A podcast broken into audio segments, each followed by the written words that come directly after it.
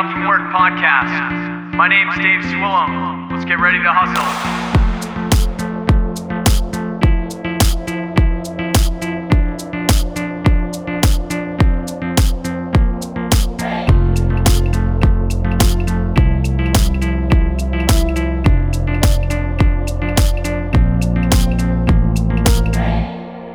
Welcome back to the Waking Up from Work podcast. You're listening to episode 132 of the show today. This is your host, Dave Swillam, and this is where we get to work, making work a passion, living life creative full time. This is where we interview artists, musicians, creatives, entrepreneurs, and people living alternative lives, doing what they want to do instead of what they have to do yeah, so this is a, show that we like to interview a lot of people and we like to get creative on stuff. And this is our like third DC person being interviewed on the podcast in like a couple months or something like that. So we gotta we gotta pay attention to you guys down there. We gotta get you a name for your football team again, but we gotta pay attention to the DC talent showing up here on the podcast, you know?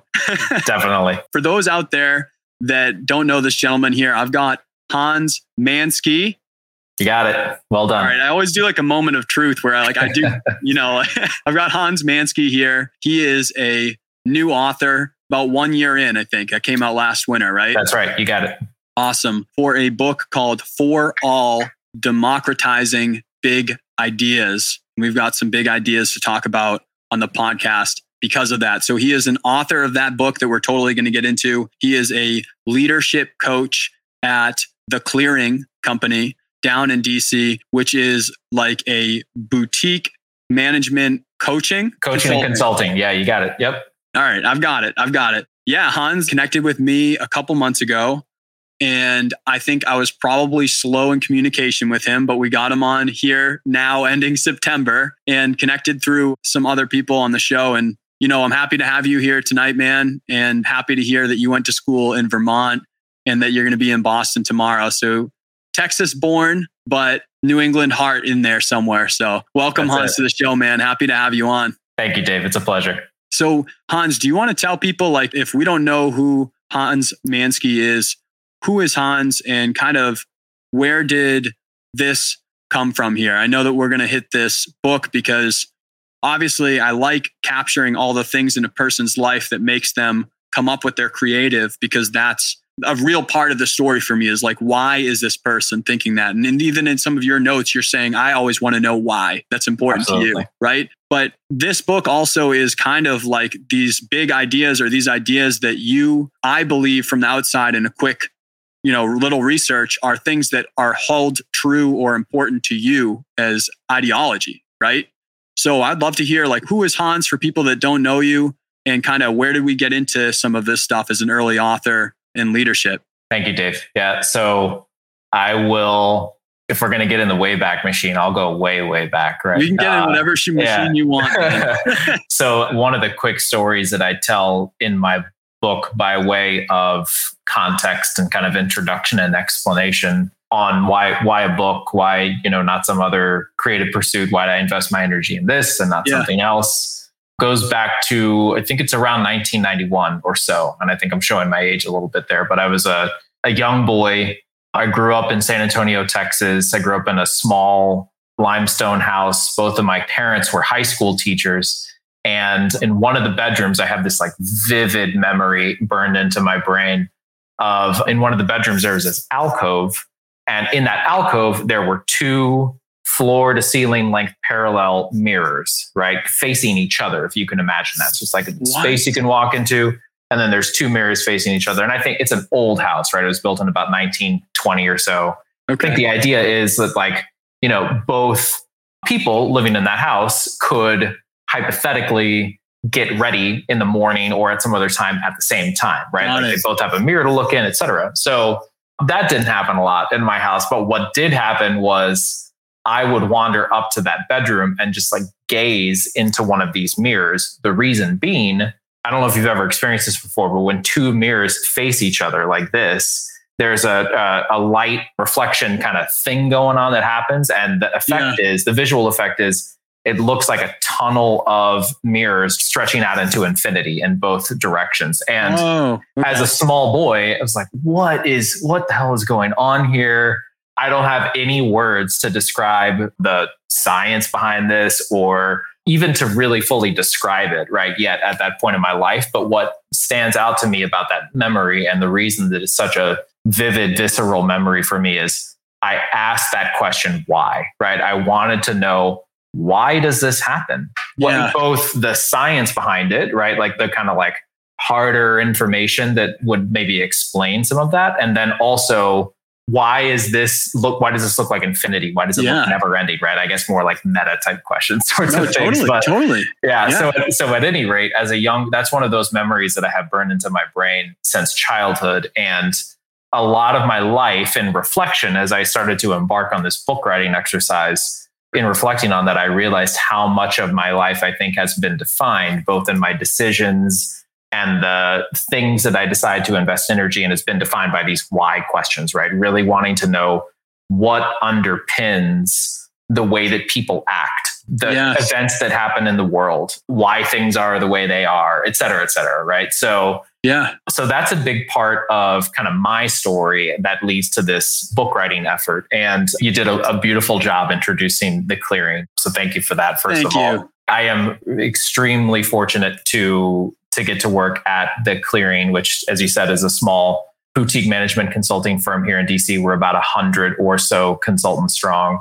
We focus on change management, right? The one thing that is a constant and omnipresent for anyone everywhere, regardless of your culture, what your work is, what your life is, change is the constant, right? So Yep. we we help people manage and navigate that change and transformation in whatever way it shows up in their business, in their personal lives. That's where we do a lot of our coaching work, et cetera. So this really cool opportunity came up. I think it was January 2020 to participate in this year long book writing seminar uh, at Georgetown University here in Washington, D.C. And Interesting. yeah, so I, I thought about it, right? I said, I know that writing a book will be no small thing, right? Yeah. No, no small investment of effort, et cetera. And long story short, I decided to just take a leap of faith, right? Look, I'll give it a shot. If it works out, wonderful. I will have achieved a big life goal. If for whatever reason it doesn't work out, at least I will have tried, right? I'll have given it the old college try and I won't look back and say, wow, I wish that I had taken that opportunity. How'd you. How'd you find that, Hans? Where did that come up? That seminar? So at the clearing, we have a lot of connections with Georgetown University. Georgetown has a great leadership coaching certificate program that we send a lot of our coaches through. And so through that and just some other kind of partnerships that we have with Georgetown, I believe is how we found out about that. There's an organization called the Creator Institute that Golara, actually, who's I think on the live stream on Instagram, is a recent alumni of too. So she published her book through that same process with Georgetown and the Creator Institute. Awesome. That's an Yeah. awesome program to have, man. Because It just is. you're saying, that's no small feat. And a lot of people, it's like they have the idea and the concept that's well worth writing about, but like the process or the accountability is what I find is a lot, right? Because it's so time consuming. A program like that I could see is extremely beneficial. Ab- It'd be awesome absolutely. To just get a little bit of steering the ship to course that out of you. Yep. You know? And so from, you know, Dave, from the creative perspective, the writing has never been a challenge for me, although this really tested my limits. But this program, you mentioned accountability, right? For me, that was the crux of this whole situation was just being accountable to someone else for uh, word count milestones and uh, you know Yeah. other other other big sorts of, of things, deadlines and what have you. Just I think if I'd been left to my own devices and said, "Cool, let's write a book, let's do this thing," probably would have taken me ten years. So it's it's a great program. That's a little bit about the process and. I get asked actually my one of my mentors, a wonderful woman named Sharon Benjamin asked me this question really recently. So I actually have a fairly ready answer to describe how do I think about myself? How would I describe myself? She Sharon challenged me to answer that question in with like single words, right? Not ramble on and on and on and on. How would you boil that down to kind of its essence, right? And so the way that I think about myself, I have I have three words. The first one is advocate.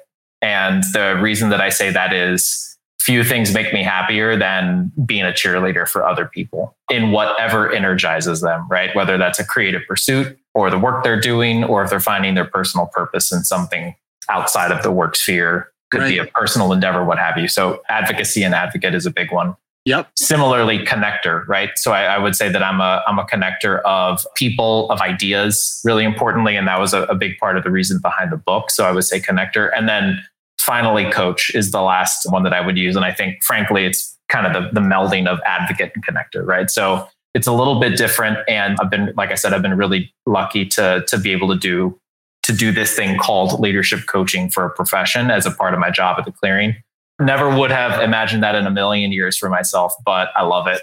Totally energizes me, and I'm. It makes me happy to wake up in the morning. So oh, that's dude. that's that's a little bit about me. Yeah, I love it, man. I love to hear that. There's a bunch of things inside there that I like. Like you're talking about, like obviously, first of all, just that last piece there that you you love to wake up to it. Like that's the point of this show. Yeah. And like I think I'm often talking in the creative, like freelance field or services and I think that sometimes people get it mistaken where like I'm from that world and I care about that world and I'm here to support creatives with my superpower for that. But like at the same time, it's like I named it the Waking Up from Work show, not to tell people don't work. You know what I mean? Just work something that like is a passion. Like do whatever it is with eight hours or more a day to be passionate about something. It doesn't matter who that's for, if it's for you or someone else or what that's doing or whatever it is, just like do something that fills you up. And if you're not, then why bother? You know, Absolutely. so I love to hear that you're like jetted on it every day.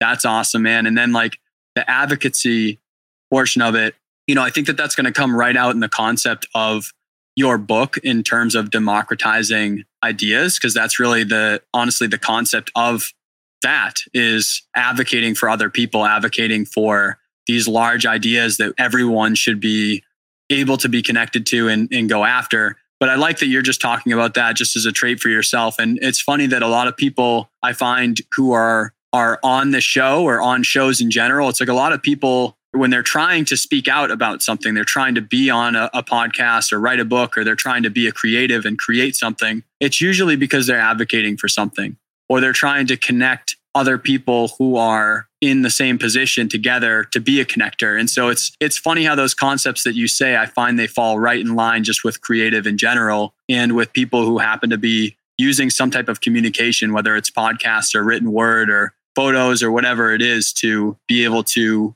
do that. So that's yeah. cool to hear that in your your talk. Real quick because I'm going to I know that like once I start hitting some of your like big ideas here, I'm gonna like dive right down and I'm gonna I'm gonna get dragged in. You know, I'm gonna get sucked into the, you know. but like I know that you saw this program and you're like, hey, I'm going to give it a shot. Let's check this out. That program came up through connections and, and talk on the day to day. And you're like, hey, I'm going to give it a shot. I guess, how did you come to this concept? And then we can just jump right into it. Like, what made it so that the first book out of you is like this concept right here? Why, yeah. why did this come to be? What does That's that a, mean? That's a great, a great, a really great question, Dave, and like one that I've, I've put some thought into. Right. So I mentioned that I grew up in South Texas. That my parents were both high school teachers. On my mom's side of the family, my grandfather was in the Air Force for a number of years, enlisted at a very, very young age. And to make a long story short, he was actually, and this is actually timely, right? Because this is Hispanic Heritage Month. My mom's side of the family is Mexican. And as my grandfather enlisted into the Air Force and served for a number of years there. He really, really excelled, right? At a very young age, coming from a very rural sort of family and background in South Texas, around the King Ranch in that area of Texas near Corpus Christi. And, you know, like I said, long story short, he excelled and um, was actually invited to attend the Air Force Academy in Colorado he was invited twice and actually got bounced out of the application and enrollment process for what I think we would now call really racist reasons, right? First time it was because, as I recall, right, and I'm going from memory here, was he had a pronounced Mexican or Hispanic accent as he spoke, and some other, frankly, BS and pretty racist reason the second time around, too, right? So, Dude. again, long story short, he had that experience as a young man, right? And so, as you can imagine, it really shaped him and my family, I would say in a really positive way. And the spin that I take on it is I feel that I come from a family of activists, right? And people that advocate to that point that I mentioned about myself on behalf of other people, especially others that are less fortunate than I am or that we are as a family and as a, Yeah. kind of a, a group, right? So, so for me, that's a big part of the reason why this whole concept of, of democratizing, right? How can we level the playing field for all people, regardless of you know any number of kind of dynamics or realities about your life? And Yeah. for me the kind of there was i'm a bit of a collector in life right it, that that applies to tangible things and then also to information and one of the ways that that shows up and this is a lot of this is in the book is i love to collect quotes right i love like really insightful inspiring sometimes motivational sometimes the things that make quotes make you really reflect on yourself or certain things just quotes right so as i was pondering what the hypothesis or what like what's the crux what's the so what of this book and why again why a book and not a a blog article or you know some other written form basically Yeah, yeah. series of short stories or something like that what crystallized that for me was a quote and it's from a, a social entrepreneur who sadly passed away fairly recently from i think it was epithelioid and she was like 37 so Oh. pretty pretty tragic sort of thing but That is terrible, dude. yeah, but Oh her, God. her- so her name was um, Leila Janah, and she founded, as I mentioned, she was a, a social entrepreneur and activist, right? A lot of the things that I've already mentioned. She founded some pretty amazing companies that what what they share, what they have in common is that they rely on and employ members of the community in traditionally poverty stricken, underserved communities all around the world, right? So I, instead of like saying, where's the best kind of the most educated or the best white collar talent and focusing your, your business there, she's saying, where do people need the most help? Where could people most use a living wage, et cetera? And Wow. she built, built her businesses there and was wildly successful, by the way. So Leila That's Janah, awesome, yeah, yeah. So the quote that just like was like a bomb going off in my brain from her is talent is equally distributed opportunity is not right so the Mm. way that the way that i interpret that talent is, is equally distributed is doesn't matter what country you are from or that you live in what your socioeconomic status is what your outlook or viewpoints are on any particular topic or what have you right? If you take a cross section of any of those parts of the population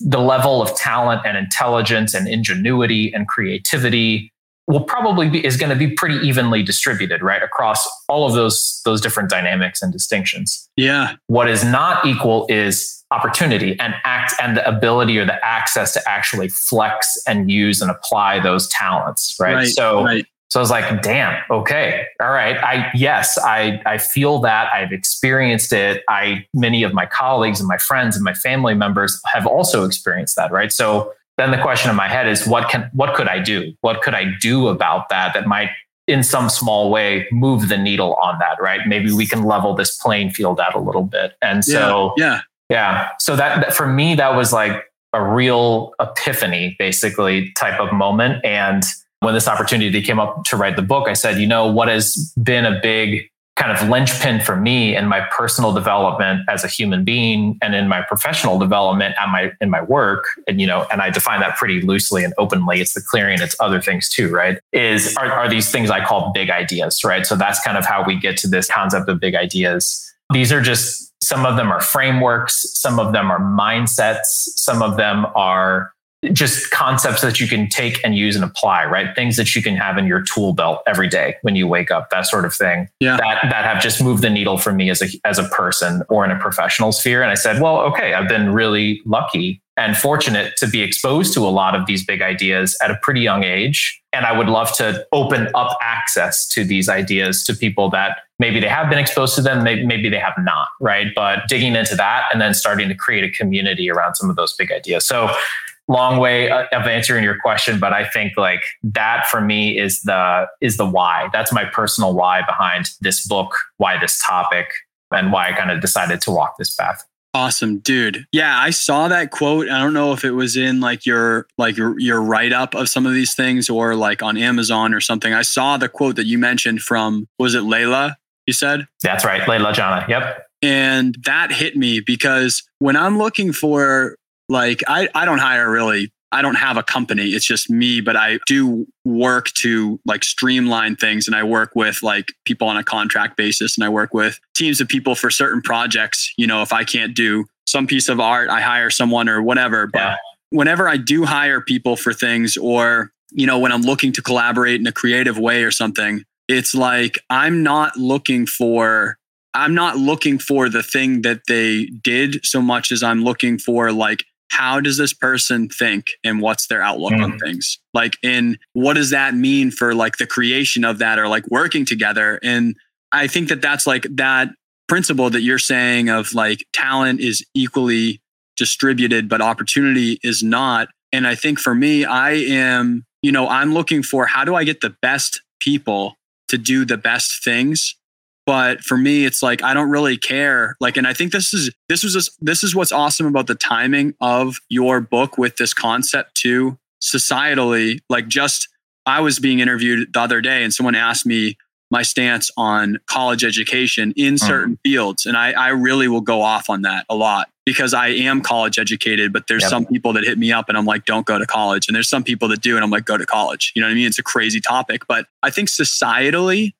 we are also coming to that finally more so of being like, dude, I don't care what you did for X, Y, and Z. I want to know like who are you as a person? Like what are you capable of? When I'm going through your history, say you're being interviewed traditionally, or say like it's nonchalant, you're you're hanging with someone, but like an opportunity pops up because they realized who you were, right? In either instance. I think a lot of times now, or it's starting to finally happen, where people are are not so much looking at the accolades or the plaque or the whatever, and they're saying, "Okay, you did this thing. That's a fact. Right? What in there did you do that? that that's the piece of you that I want to harvest out. That is the unbelievable." thing regardless of like say someone's not even like able to do a certain task that you need them to do yet like they're not even there but you just see in that person their quench for learning or their dedication or their devotion or their hard work or their honesty or their them being themselves or whatever it is right, that you yeah. see in that person and you're like i know that this person when they go up to bat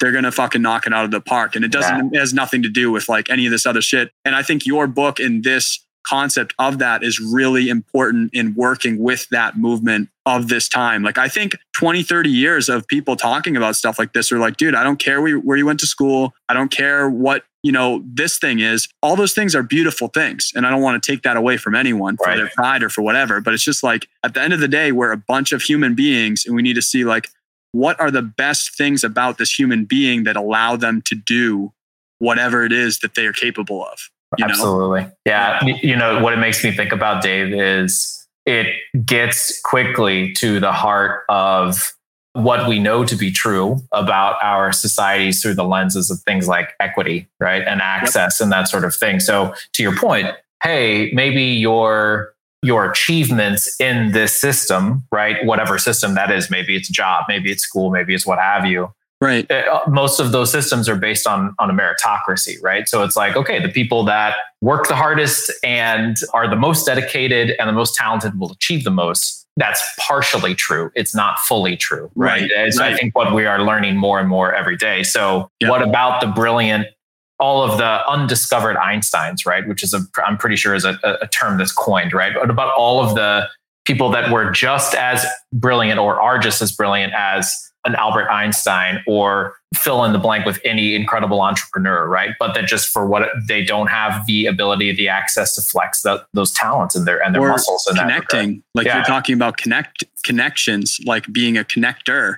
Sometimes it's just like you see something and you're like, look at how this person does this thing. You're like, you need to talk to this person and you should use that thing for this. And sometimes that that connection never happens. Yeah. Right. No one ever connects that person with just this is literally what you're saying, but it's like they don't get connected to the opportunity that could just take what they're so amazing at and just all of a sudden it sends right through. They're like, yeah, this person's incredible. Right. But if there's yeah. no one there to connect them or to give them a chance at bat, then there's no, there's nothing to even talk about later to other people for other opportunities because there's nothing that's in the light. True. Very well said. And you know, it one in, in conversations that I have had with with some of those people, right, who are heartbreakingly brilliant in either some very particular kind of niche way or just in general, right? And and that do not have access to to some of the things that I've been lucky enough to have access to and that many of us have. Yeah. That can be a very demoralizing reality, right? To kind of like think to realize for yourself and to become self-aware of for lack of a better term. And so back to the book, like I can't even imagine. That, yeah, that I mean that's a that's a huge part of this book is if you find and, and that's a part of the, who I believe is the audience for this book who could really benefit from it is if you think that's you, right? Like you're one of those okay, maybe you don't call yourself a, you know, an undiscovered Einstein, but you know that you have, but you know that you have this deeper, immense talent, right? And you don't know how to apply it, maybe, or who might really value that or consume it. One thing that is in your control, right? Like if you think about, I'm missing this connection, I'm missing this other thing, if only dot, dot, dot.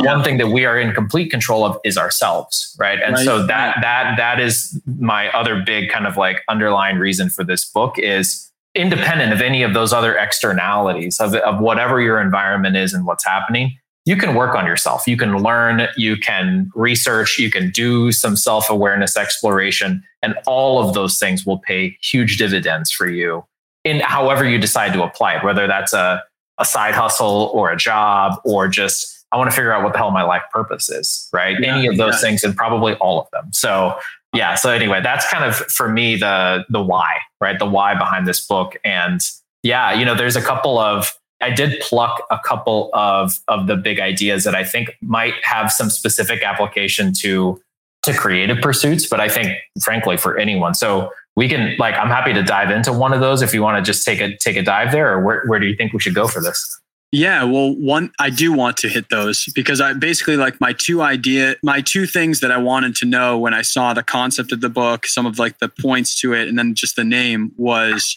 what you said. What are these big ideas that need to be democratized? What are some yeah. of the big ideas that everyone should have access to to be able to go after whatever their passion is and whatever their strength is. The other one I wanted to figure out too was what some of your ideas and insight might be of how how do we go about democratizing big ideas mm. societally mm. or how do we do it on the one-on-one level like what you're seeing in the space because you're saying you know guerrilla warfare i'm out here talking to these people i'm hearing what they feel and i'm also seeing the issue on the macro you know right. i would love to hear both of those i don't know which one you'd want to hit first between those though yeah both wonderful questions what i would say is i think maybe the first of the two ideas that i plucked out and we can cover one or both or none. I think the first one will connect into your second question as well. So okay. maybe, maybe, let's start there and then we can take it wherever we want to. How about that? Let's do it, man. Let's do okay. it. Okay, cool. So I have a, I,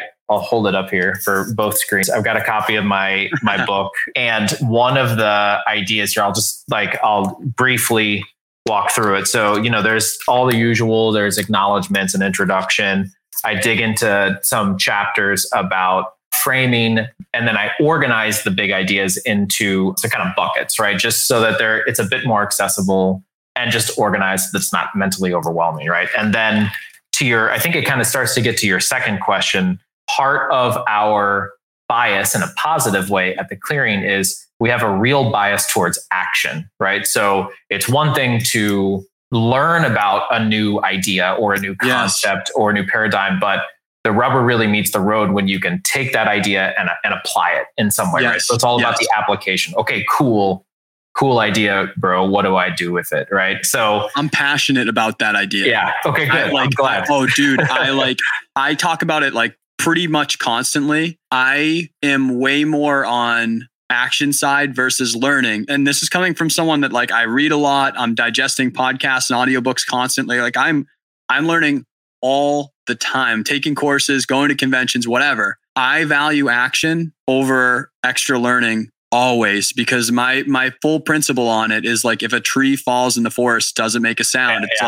like you can learn for a hundred years of life if you took no action in that time who's it affecting who's it helping Right. You know what I mean? It's like yeah. it's and sometimes taking action even before you're ready re-centers you on like what what am I actually supposed to be doing because. I thought that I learned what I was supposed to do and then I did real life applying that and then I got readjusted. Oh, okay. Whoa, I actually don't need to know anything about this, but this and now I need to go learn that thing. So mm-hmm. just sorry to break you, man, but I'm action over learning any day. You'll you will keep learning, but you have to do something. Something Um, has to happen, yeah. even if it's micro. And you literally just say, "Today, I'm going to do whatever." And you walk in the door of some place, and you're just in the environment. Do something, some Yeah. action over just circulating. You're my people, my friend. Yeah, go man, action, let's go. so the the first part of the book, I, as I said, right, dives deep into that. Then in the back, and I'll, I'll kind of hold it up. I'm realizing I'm probably not showing the screens, right? But the back of the book is basically, I like to think about it as a field book, right? So it's like, cool, you learned about these ideas, you got a little bit of context, you got some research, you got some background, you got some anecdotes and some.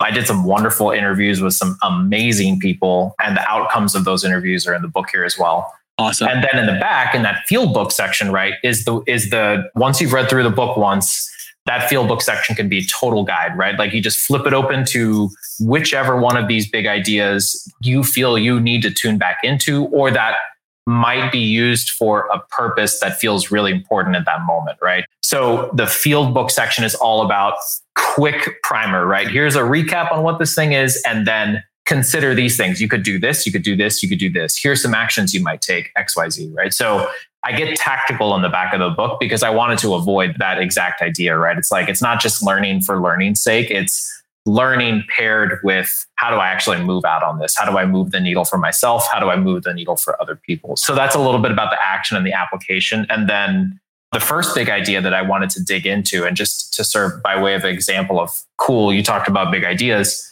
I mentioned their frameworks, their mindsets, and lots of other things. So, one of the first one that I wanted to highlight is imposter syndrome, which is Huge. a, a huge thing, really prevalent. I think, especially for younger people, and especially in people that are in creative fields doing creative endeavors, right? Huge. Biggest So, problem that they yeah. possibly have. The biggest Yeah. problem, number one. it's something that I know I have experienced deeply, right, throughout my life. One of those things I read, I, I mentioned that there's another really great quote. It's a Confucian proverb. And that, that quote is the beginning of wisdom is to call things by their right name. Right. So that this Mm. is one of those, this is one of those situations where I was like, I sensed imposter syndrome, what I can now call that, right? But I didn't have a name for it. First of all, I didn't know it was a thing. I thought it was just me, right? I was out on this island and experiencing this thing Yep. Yep. come to realize, of course, it's not just you. Many people experience it, and you're not alone. And it's a thing, by the way, right? So, you know, the basic premise, I know you're really familiar with it, but the basic premise of imposter syndrome is regardless of your level of achievement in any particular pursuit, you could be the world's best at fill in the blank, the world's best lead guitarist, the world's best comic book pencil artist, the world's best, you name it, right? Could be creative, doesn't have to be creative, could be something else. I'm the world's best certified public accountant, right? Or something like that. Yeah. Regardless of that level of achievement, for many, especially high achievers, there's that little voice in the back of your head, right? It's like, I, I actually don't think I'm very good at this thing. And I'm pretty sure that I'm a fraud. Not only am I not good at it, but I'm pretty sure I'm a fraud in this regard. And I'm pretty sure that one day or another, someone somewhere is going to learn the truth about me, i.e., that I'm really not so good at this thing that I say that I'm good at or that I think that I'm good at. Right. Yeah, so, yeah. Yeah. so, and you know, that's like a, a super high level overview of it. But what part of my research for this book, I just, I started to look around, right? And there's a, a quick quote from the book. There's a guy named Neil Gaiman who, um, I don't know if you're familiar with him, but he is a, No. he's done graphic novels, nonfiction. He's an author. He's done theater, films, you name it, right? I think he kind of is equal parts writer and fine artist and has done Cool. a lot of incredible work. So, at any rate, he was invited to do uh, a commencement speech at the University of the Arts, which is in Philadelphia, a great school, right? And so he actually centered a lot of his commencement speech on this idea of imposter syndrome. And this is, a, I, I quoted him from that right in this book. So his quote is The first problem of any kind of even limited success is the unshakable conviction that you are getting away with something and that Mm. any moment now they'll discover you. They, right? In my case, I was convinced there would be a knock on the door and a man with a clipboard. I don't know why he had a clipboard, but in my head, he always had a clipboard would be there to tell me it was all over. They'd caught up with me, and now I would have to go and get a real job. right? So that's a that's a quote from Neil Gaiman, this hyper creative, you know, amazing guy that's achieved amazing things, right? Like he's describing his own imposter syndrome in those moments in a very public way at a commencement speech in front of thousands of people. Yeah, so yeah. Yeah, I think that there's this huge application and back to that Confucian proverb, right? About, you know, the beginning of wisdom is the correct naming of things. So first, if you're feeling any of those things or experiencing them, and regardless of what your pursuit is, name it, name it for what it is, understand it, right? And then maybe start investigating some things about why that? Why does my head go there? Why do Instead, I feel this way? Exactly. Why do I feel this way? So I think it has huge application in the creative fields, regardless of what your pursuit is. And I know as I wrote this book, I even felt that, right? I'm like, you know, there's probably nothing new that's worth anyone's time to read in this book. Yeah. The reality is, I think I think it is worth people's time, right? But that was a part of that internal monologue that was going on as I was writing this book too. So that's yeah. one of the ideas that I think that is important and, and is a big part of my book.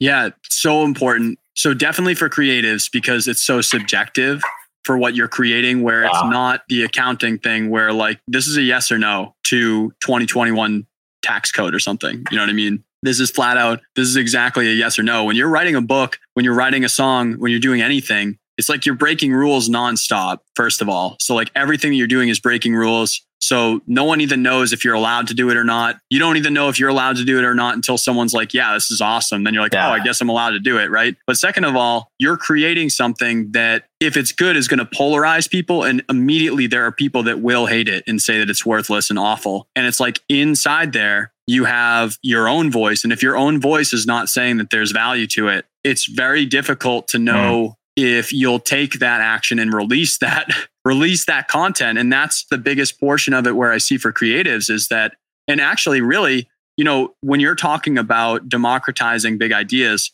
i also think that that's probably the leader just from my perspective i haven't done the research that you've done i would imagine that that's one of the biggest factors in stopping people from different positions from even trying because they've been told their whole life that like oh you're in this position you don't have any money you don't have you don't know anyone you don't whatever. You can't be good at this thing that they're like awesome at and they just don't even try. Or they're doing Absolutely. it and then they they are too scared to even put that out in a light to see what people think about it. And it's like the market decides about whether something is good or not putting that out there. And then even if the market doesn't like it you can still find value of what does this mean to me or not? Yeah. what does this mean to me and my family? And that's it's huge man. Like that that is my number one thing that I see when I'm talking to anyone, whether it's like why someone isn't making content, why someone isn't leaving their job that they hate, why someone isn't leaving a relationship that they hate, why someone isn't moving somewhere, or they're like all of these reasons that we come up with of like,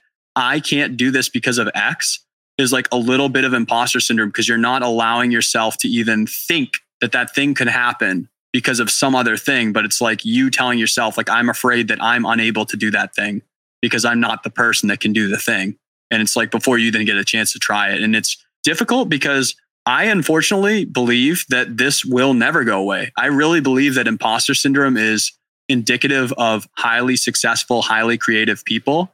And I think that no matter how much education you put out there, because it's such a personal level based off of our own experiences and our own day to day and an environment around us. I think that we're going to be talking imposter syndrome well after me and you are gone, Hans. It's just going to, it's just going to be a thing. And the only thing you can do about it is share this information. And then when you're talking to people about it, when you're trying to do it, like ultimately what I've realized is that people need to realize it themselves or else it doesn't matter how much coaching or rah rah you give them. Be like, no, dude, like you're awesome at this thing. You should yeah. go do that thing you can do that. And sometimes they will push them over the edge and like, you know what? Yeah, I'll do this one thing. And then they're like, hey, I finally did this thing and it was awesome. And you're like, yes, like that's the best. But it's like until people inside decide that, then you can coach people or you can you can cheer them on or tell them like, dude, you are so good at this thing. And like, you know, I did an episode on imposter syndrome mm. and it was like I talked about like the the person uh, playing like guitar around the fire. I'm a musician and so sometimes I'll go to like a cookout or a barbecue or a fire or something like that. And I'm not great at guitar. I'm, I'm like come from other backgrounds. Yeah. But like someone will play guitar around the fire and like they are, they're great. Like their voice is awesome. they're playing guitar. It might be covers, like it's not something that they wrote that's original. Sure. It's a cover, but they're like they're killing it. And they'll be like, "Oh, I'm not a music. Like I come by the fire. Oh, I'm not a musician because you're a musician." I'm like, "Dude, you're a musician. Like you're playing the shit out of that guitar. Your voice sounds amazing right now. I can't play that cover like you.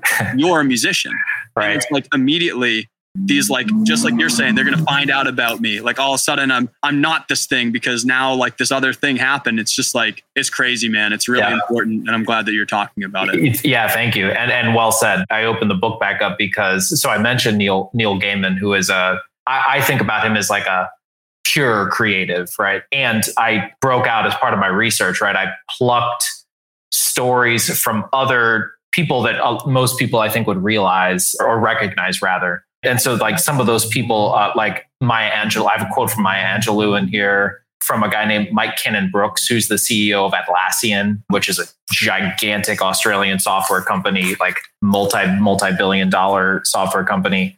Sheryl Sandberg from Facebook. I mentioned Neil Gaiman, and there's others in here as well, right? So, like I said, it's usually the highest achievers. And as actually, I just had this moment of self realization, right? Like leafing back through the pages of my book is if I had this book back, one one thing, there's probably many things I would change, but one of the things I would change with regard to imposter syndrome here is in addition to calling out some of those, you know, big names that have some household recognition sort of thing, I would also love to highlight how just what that looks like for regular people too, right? Like Yes, people people like people like you and me and others that just experience it, right? At to the same depth, probably in the same way as some of these really famous individuals, right? I think it, to your point, it is a one, one thing we say at the clearing a lot and that I use in my coaching is, and you said we'll probably be talking about imposter syndrome for hundreds of years. It'll outlive us, right? One thing that a phrase that we use a lot that I say is, it's not a problem to solve, it's a difficulty to manage, hmm. right? i So like that i don't, like that it's not something you don't wave a magic wand. It's like, all right, goodbye. we're never going to kill imposter syndrome it's just Exactly. part of human behavior and our trajectory through our lives of what we're trying to accomplish or not Bingo. Bingo. Yep. So Yeah. so that, you know, that like for me, the so what with imposter syndrome, and this is these are things that I use in my coaching a fair amount too. I one thing that I and I say it in the book here as well is okay, cool. Well, like what what can you do about this? How can you actually take this self-awareness and apply it in a positive way for yourself or for other people? And Yeah. the first piece for me is don't conflate approval from other people, right? Don't confuse someone else's approval with your own self-worth or with love, right? Like, and that's a weird word to kind of bring up, I think, Mm. maybe in this context, but those things are not equal. They're not the same, right? Yeah. So Yeah. I, I coach a lot of my clients to, to decouple those things, right? Because we, back to the topic of this podcast, right? Um, in the work context, your boss is, you know, at a boy or at a girl or their approval or a promotion or a raise or whatever it is, is not the same thing as your self worth. It's not the same thing as love. And so I think one of the most radical things we can do, right, as individuals is really invest in decoupling those things. And I think that goes right back to the heart of imposter syndrome. So that's that's one thing. And then the other thing that I will say is um, I call it return, returning to first principles, right? Kind of like an abstract thing. But what I mean by that is we're all where we are for a reason and we've earned those things, right? So I have earned and worked my ass off to get to do the things that I do at the clearing and in my life. You've done the same thing with your work and with your podcast and this really cool opportunity that you give people. The same thing applies for for all of us, right? We got that job. We're going to that school. We're doing that thing, right? Whatever it is, this amazing thing because Yeah. we we put in the time and the effort and the dedication. And so I think it's back to that self-talk, right? Like shifting the self-talk from that I'm going to get I'm to be found out, I'm a fraud, I don't deserve this. There's no way in hell that I'll actually get this thing that I tried, you know, that I'll achieve this thing that I try for. Just flipping it, right? Flipping it on its head and really trying to get into some of that more positive self-talk. It sounds kind of glib, but I think that like there's massive massive goodness inside of that too. Yeah, and one like so we're zooming right through this episode, so I'm trying to like crunch down the Yeah. things that I want to talk about because there's so many in here that I want to like catch, but I know that we are kind of like cruising through 636. Okay. really quick, I don't want to spend too much time on it, but I this is the first time that I think that I read this as like a listed thing, and I think it works like literally hand in hand with imposter syndrome. And that's this Dunning Kruger effect Yes. that you noted in the book too. And what I gather from it, essentially reading it quickly, it was awesome because it's it's something that I've been aware of, but it's not something that I, I knew was like also a defined thing. Like, hey, this is the thing that happens, is this thing. And it's basically that the reason why I feel that it goes hand in hand with this is is this effect is saying that people don't think that they are only the people who are actually that good at something will typically not think that they're awesome at it because they're now so aware of how much more they have to go of perfecting that thing. Yeah. Yet people who are far less talented or good at what's happening may feel 10x and also project that confidence 10x of their abilities in that field because they are so unaware of how actually not good right. they are in it. And I feel like with social in modern day, that probably gets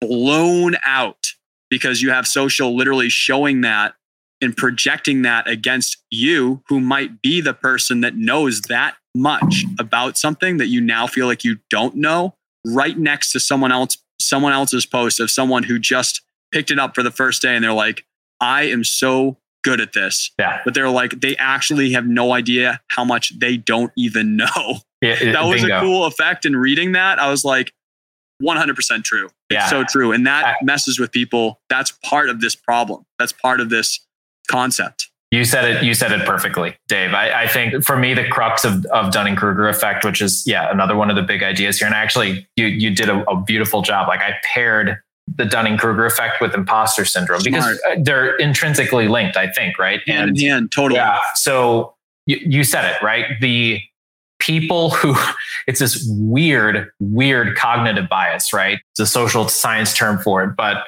um, these two these two individuals, David Dunning and Justin Kruger, invested a lot of time and research in an academic setting into this, and now we get to you know reap the benefits basically of it in in real world application. And you hit the nail on the head. The the more ignorant someone is on any topic, the more imbued with confidence they are. Right? They're like in reality they know nothing.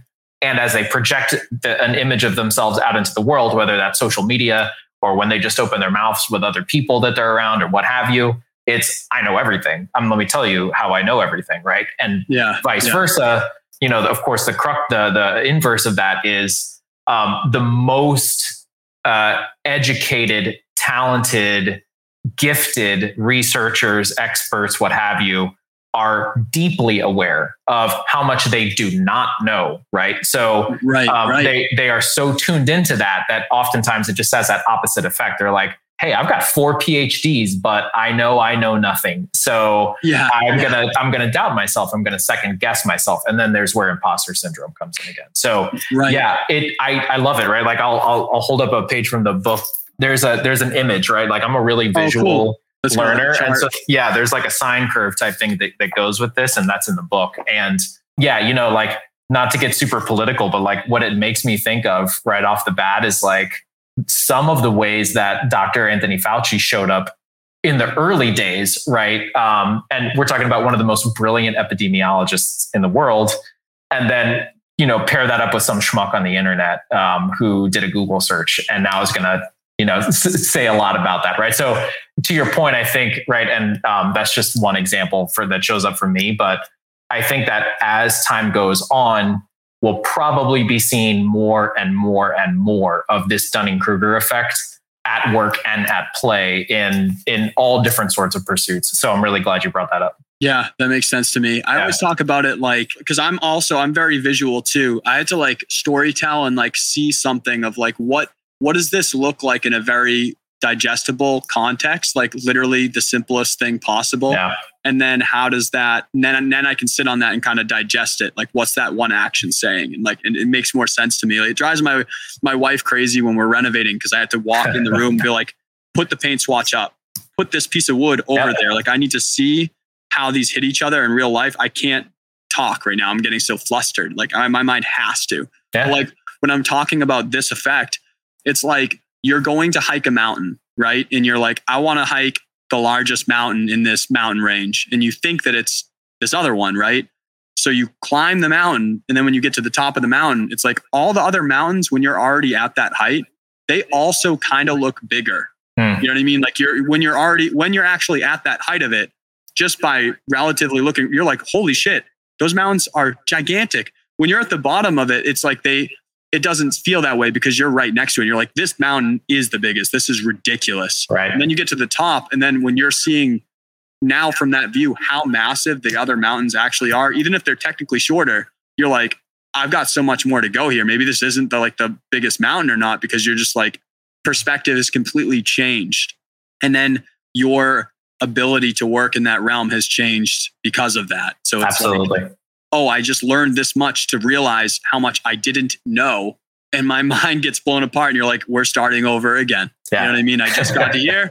Now I'm that. And and that's the same reason why, like, just like if we want to tie it to like a mixing or music level, you know, uh, and for Instagram people who are on, it looks like we're ending in two minutes because IG gets mad if I talk too much. So you can check this whole podcast episode on podcast in a, a few weeks, wakingupfromwork.com.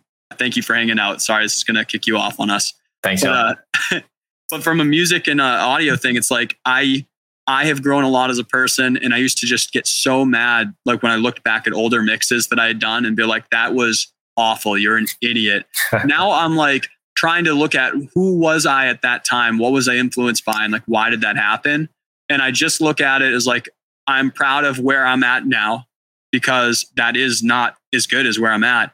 But then I'll get to whatever level I'm at right now. And just like you're saying, like I'm like, I am nothing compared to some of the producers out there. I'm not anything because there's so much more that I'm now aware of. It's like, I can't believe I wasn't doing this thing before. But I didn't know that I wasn't doing it before. Now I know.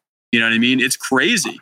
It's crazy. And that's how life is, man. You can't, that's why that self awareness piece and being able to be aware of the whys behind why do we do an action is so important because in life you're growing and you're able to change that reference point of like what's been happening throughout that time. And it's really important to know why you're making the actions that you're doing and decisions that you're doing and in in retrospect why it did or did not matter back at that time. It's crazy. Yeah, hundred percent. I keep kind of like smiling because you're helping make connections in my brain too as you're as you're speaking and for the music connection, right? So I'm a I'm a huge music fan myself.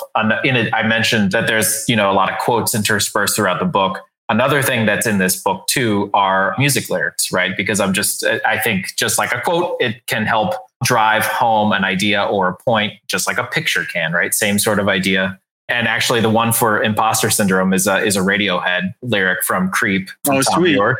It's, it's, it's the it's the chorus, right? So it's I'm a creep.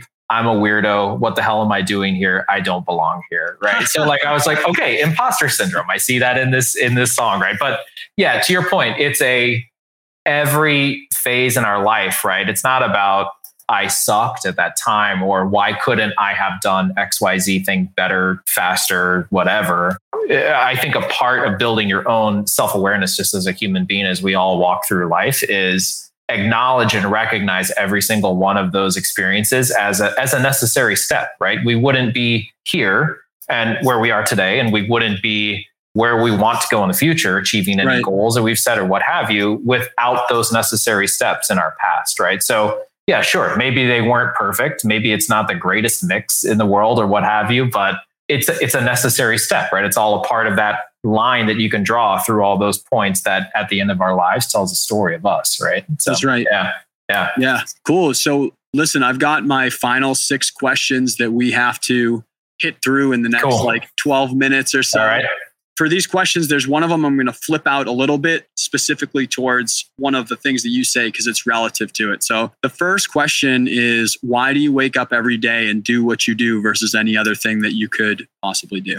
The reason I wake up every day and do what I do, and the way that I define that, just to be specific, is yes, it's my work at the clearing. Yes, it's being a good husband, a good son, a good brother, uncle, family member, member of my community, neighbor, all of those things. That's how I kind of define it, right? The reason that I wake up in the morning is to connect with other human beings, and advocate on their behalf. And every day that goes by, what shows up more and more for me is how can I serve people that are less fortunate than I am? And I don't define that in any particular way. It's not just you have less than I do from a socioeconomic standpoint or any other lens, right? It's just for anyone who hasn't had the gifts and all of the opportunities that I have had, how can I serve them? So yeah. when I talked about being an advocate earlier, right? One of the reasons I get out of bed in the morning is to advocate for those people, especially. And so I think that yeah. would be my answer to that question.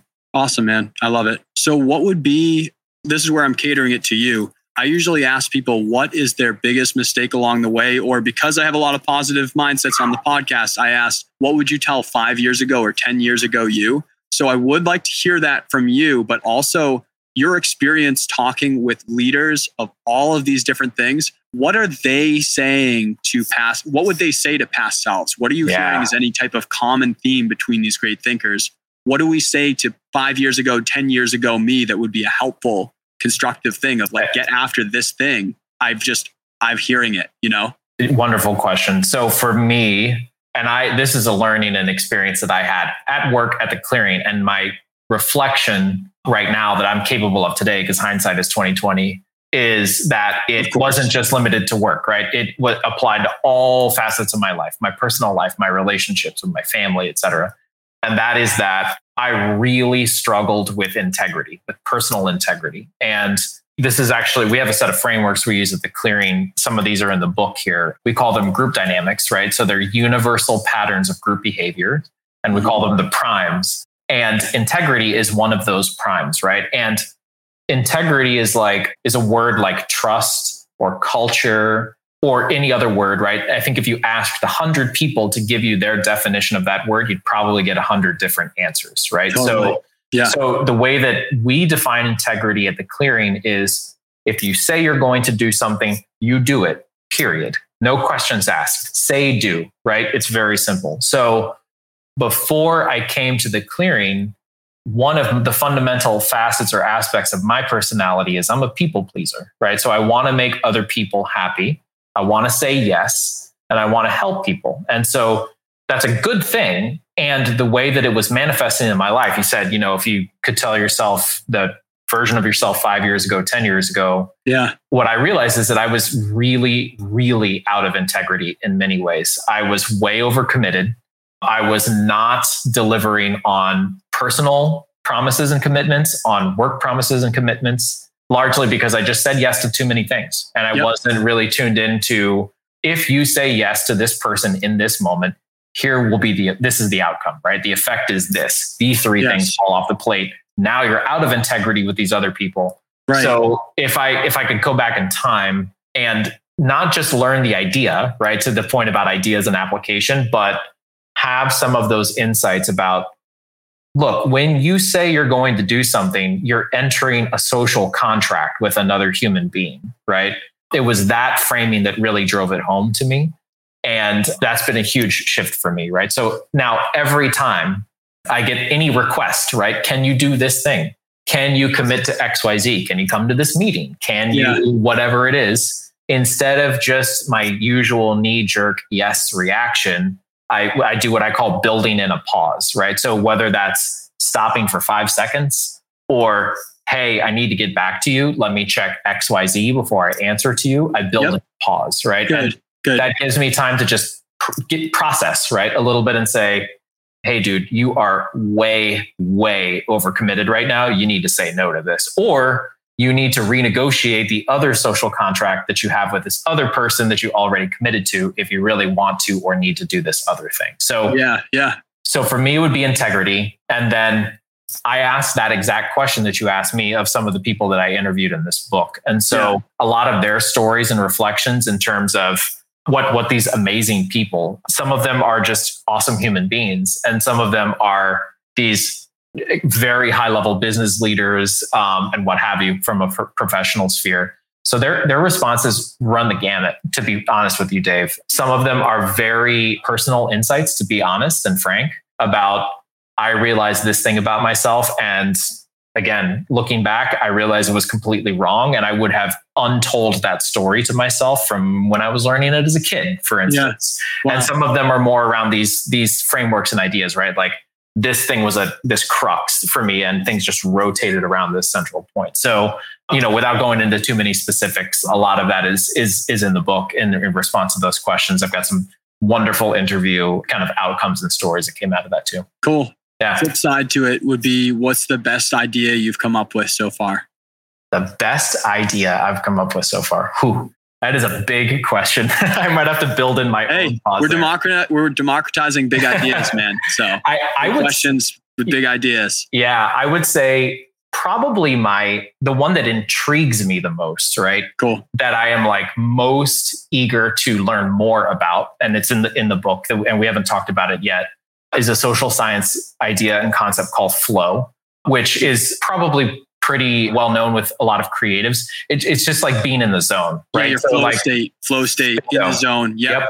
So I, again, I did some some research into that. I learned a lot about the father of flow, which is a guy named Mihaly Csikszentmihalyi, a real tough Hungarian name, but is this incredible, not just an academic, but a lecturer and a teacher at a really cool basic level. Hmm. And I learned a lot about how flow applies to creative pursuits. But then what really fascinated me is what about all the other people in the world that either don't think of themselves as creatives or just aren't in that space for whatever reason, right? Whether by by hook or crook or whether what, whatever it is, flow is equally accessible to them, right? So that, that's one idea that I'm like, I, I feel like in the book, I just started to scratch the surface on and that I'm really fascinated to learn more about. So that, that, that, would probably be my, my quick answer to your good question. Cool. Awesome, yeah. man. What would be your superpower? Not like as an actual superhero, but like what's your superpower as Hans? Whew, another good question. These are doozies. I like it. I'm a fighter, man. Yeah. Well, so one thing, and again, this is a skill that I picked up pretty recently, and I did another one of those things I didn't know how to name, right? But I think when when I can commit myself to it, there's there's a thing called active listening, right? And so the basic mm. idea of that is so I think my superpower might be listening to other people or to to an idea. Yeah. And so the, the basic premise, the 10 second version of it is it's the opposite of that phenomena that we all experience a lot, which is when we're talking to someone else or another group of people and we just know we can sense that they're just listening to respond right like right, right. we can see the words spilling out of their mouth we know they're not here they're not hearing us and they're definitely not listening to us right active listening is the opposite of that so it's the deep focus without distractions on an individual a person or an idea mm. and fully committing to that right so and so important. so important it sounds like a really basic thing. And what I found, especially in my coaching work that I do, is that this is a really radical concept, right? Yes, and so yes. when when people experience it, whether they are actually doing the active listening or they're on the receiving end of that, right? Someone is inside that space of active listening with them. It's therapeutic. It's almost yeah. cathartic. You know what I mean? So it just it feels good, and I think it's so damn rare these days for people to to listen to one another in that way and give each give each other that gift that that that's something that I'm really passionate about and that I think I'm good at and that I'm going to try to like spread the good gospel on a little yeah. bit more. No, basically. it's so important, dude. Yeah. So important and also like you said it seems like a simple it seems like a simple concept like how could that be not everyone doing that yeah. but just like the golden rule like treat people how you want to be treated seems like it's a very simple concept and how everyone should do it but then they don't do they don't do it. You know what well I mean? Said. So you're like, well, you don't not doing the thing. And I have something that's a, a problem many times that I think people think people think that I'm not actively listening to them if they don't know me. Like my mm. wife, my friends, like they know me and I have like a huge attention deficit. Like mm. it's bad where I I do focus, right? Like I hyper focus and I'm like in that like probably more than you'd ever even imagine how much I'm trying to comprehend something and understand it and like I start thinking about all sorts of things. And so when people are talking to me like with being a drummer and stuff, I'll tap on stuff. or I'll be like fidgeting with things. Uh-huh. And what it is is like I need that because I have raw energy that doesn't serve me. I've learned that. That's why I've started running and things because I need to kill energy that's useless Yep. for me and it Yep. messes with me. And I'll be sitting there going like this, or I'll be sitting there like tapping on something and like they're talking to me. I'm not I might not even make eye contact if it's if it's a very deep thing. If it's something that's like a normal conversation, I'm I'm very good with making eye contact. Sure. But if it's something where it's like an in-depth conversation like this or like hey i need you to figure out this scientifical reason for why this is happening in a mix or like this very complicated songwriting piece of like the key and why is this not working i'm listening to them but the more intense the topic gets like the more it doesn't look like i'm listening sometimes Yeah. and i've gotten better with my self-awareness to be like hey really quick i know that it seems like i'm like out there i promise you like i'm here with you and Yeah. i'm trying to figure this out right now Well done. but I'm dicking around because like I need that to be able to be here with you. But uh, it's it's funny that you say that because uh, in the past I think that people did think that of me that I wasn't listening to them, and it sucked because I was like, dude, I listened to you so hard. Like Yeah. I talked about this for another six hours to my wife after we talked that Yeah. day. I was all in on everything that you said. But sometimes people would be like, dude, you're, are you listening to me right now? I'm like, holy shit, I'm so listening to you. I'm like visualizing this and picturing like what's happening right now. And I'm like, this is like a movie for me. I'm like so visualizing what you're talking about. Yeah. So Well, very know, important, so important for people to feel that they're listened to, man. Yeah, the I- I- think so. Yeah. And I, I love your characterization of it too. And just telling us a little bit about your experience. Cause yeah, it empathy is really important always Yes. too. And so, you know, how I might define a distraction, it is probably very different from how you might, which is very different from how someone else might. So holding our own kind of, you know, worldview and definitions of all of those things really loosely, I think is important too, because yeah, I, I didn't know that about you. And I experienced you as hyper focused and 100% here with me the whole time. So, and for the record, I'm also fidgeting under the table here. Oh, so, Oh, you are yeah, good, good. yeah, you're not alone. it together, man. Yeah. We're in it together. Yeah. friend. So last two, because we got to get out of here. What is a resource that you'd recommend to the audience? Could be obviously we have your book, so we're going to note that, of course. But like, what's any type of resource that you'd recommend? Podcast, book, audiobook, movie, YouTube video, anything that that you really feel that the audience should be checking out if they haven't yet. a wonderful question. So, again, probably sounds pretty basic, but I continue to be blown away by the depth and the breadth of really cool storytelling and knowledge that's available through TED Talks. So I ingest Love those them. like like crazy. I think back to this idea of d- democratization. I think the Khan Academy is an amazing effort, and where I'm actively exploring ways that I might be able to integrate some of that into my own coaching or teaching, what have you. So that's another one.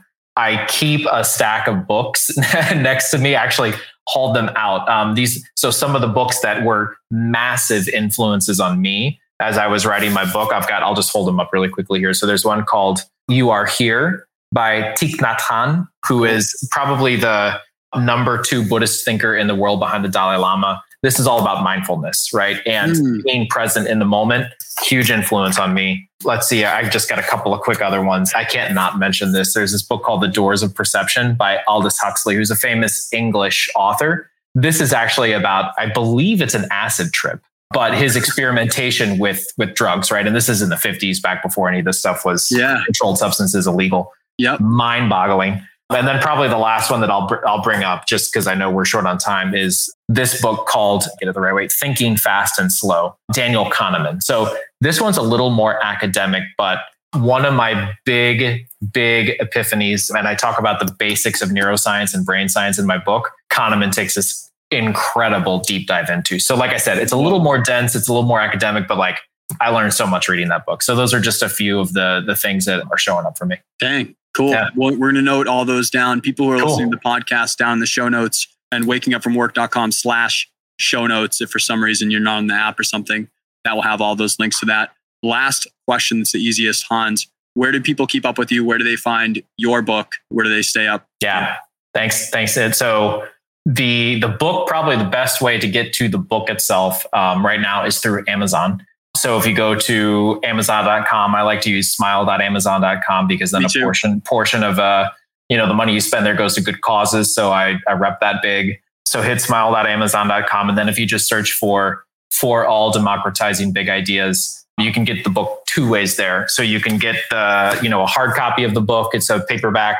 I'm still a, a, a hard copy book guy to this day, and I'm really happy with the way that this soft cover turned out. I think it's really beautiful and eye catching. So you can get that, get to it there. The ebook is also on Amazon. And one quick note that I want to put out there this book is about leveling the playing field, right? So another thing that I asked myself is as I came up with the market strategy for this and pricing it, what could I do to help? And so the ebook is 99 cents and it will, it. All, it will always be 99 cents. I will never raise the price on it. That's a very intentional decision on my behalf. It, money shouldn't be a reason why you shouldn't be able to access this book or any knowledge. So Love Love that was that was my attempt to do that. So check it out at Amazon, and I'm also working on getting some alternative ways to get it as well. It's up on Barnes and Noble if you want to check it out there instead. Working on some local bookstores here in the DC area and also up the East Coast. So trying that out. And then in terms of how you can get to me, I'm pretty active on LinkedIn through professional sphere. So if you just want to search for my first name, last name, Hans Mansky, I'm there.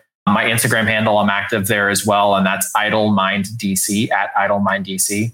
And the other shout out that I'll that I'll put out there too is check out the clearing. So we're a really cool company. We like to work with really cool people who want to make a difference in the world. And our website is theclearing.com. So that's, that's what I would mention. Cool. Yeah. Awesome. So once again, links will be in the show notes. People, if you're listening to this on a podcast, you can click down below and you'll see show notes and link right up to all that stuff. Wakingupfromwork.com slash show notes.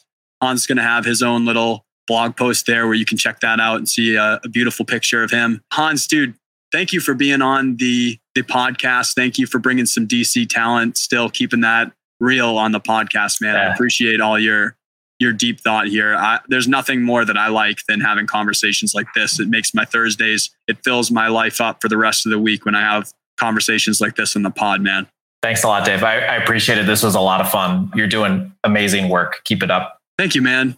Yeah. We'll try. We'll keep All trying right. to democratize good ideas and big ideas, right? Awesome.